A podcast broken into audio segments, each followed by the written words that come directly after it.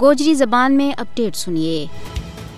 بھارت نے اپنے زیر تسل جموں کشمیر میں آزادی کی مقدس اور ہمگیر تحریک نہ زخ پہنچان واسطے اپنی دہشت گردی میں بے انتہا بادو کر دی تو ہے۔ ویسے تے کشمیری گزشتہ سات دہائیاں تو بھارتی ریاستی دہشت گردی کو شکار ہیں۔ انہاں کی جان، مال، دین اور عزت و آبرو غیر محفوظ ہے۔ کشمیری حریت پسند عوام کا عزم نہ توڑن انہاں نہ ڈران تمکان واسطے دہشت گردی نے ایک ہتھیار کا طور پر استعمال کیے جا رہے ہے۔ روزانہ کا چھاپا محاصرہ، گرفتاریاں اور عزتوں کی پامالی بھارتی فوج کی سب تو بڑی دہشت گردی ہے۔ پانچ اگست دو ہزار انیس، جب بھارتی مکار حکومت نے ریاست کی خصوصی حیثیت نہ ختم کرنے کو یک طرفہ فیصلو کیو، اس تو بعد تے پوری ریاست نہ ایک جہنم میں تبدیل کر دی گیا ہے۔ سوار تو ہون تک آٹھ کشمیری بھارتی غاصب فوجیاں کی گولیاں کو نشانوں بن گیا۔ پانچ اگست دو ہزار انیس تو ہون تک بھارتی فوجیاں کے ہاتھوں سات سو تو زیادہ بے گناہ تے بے تقسیر کشمیری اپنی زندگیاں تو آتو بیٹھا ہے اگر جنوری انیس سو نواسی تو تری جون دو ہزار تری توڑی کا اعداد و شمار کو جائزو لائے جائے تے غاصب بھارتی فوج کے ہاتھوں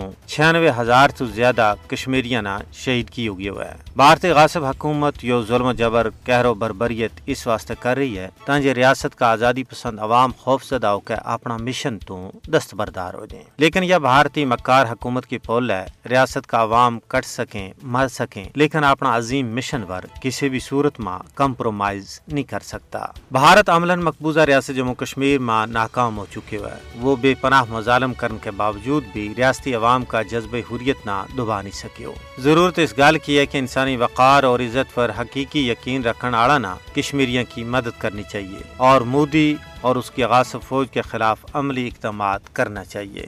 مقبوضہ جموں کشمیر کی قتل گاہ عالمی ضمیر کا بواور دستک دے رہی ہیں۔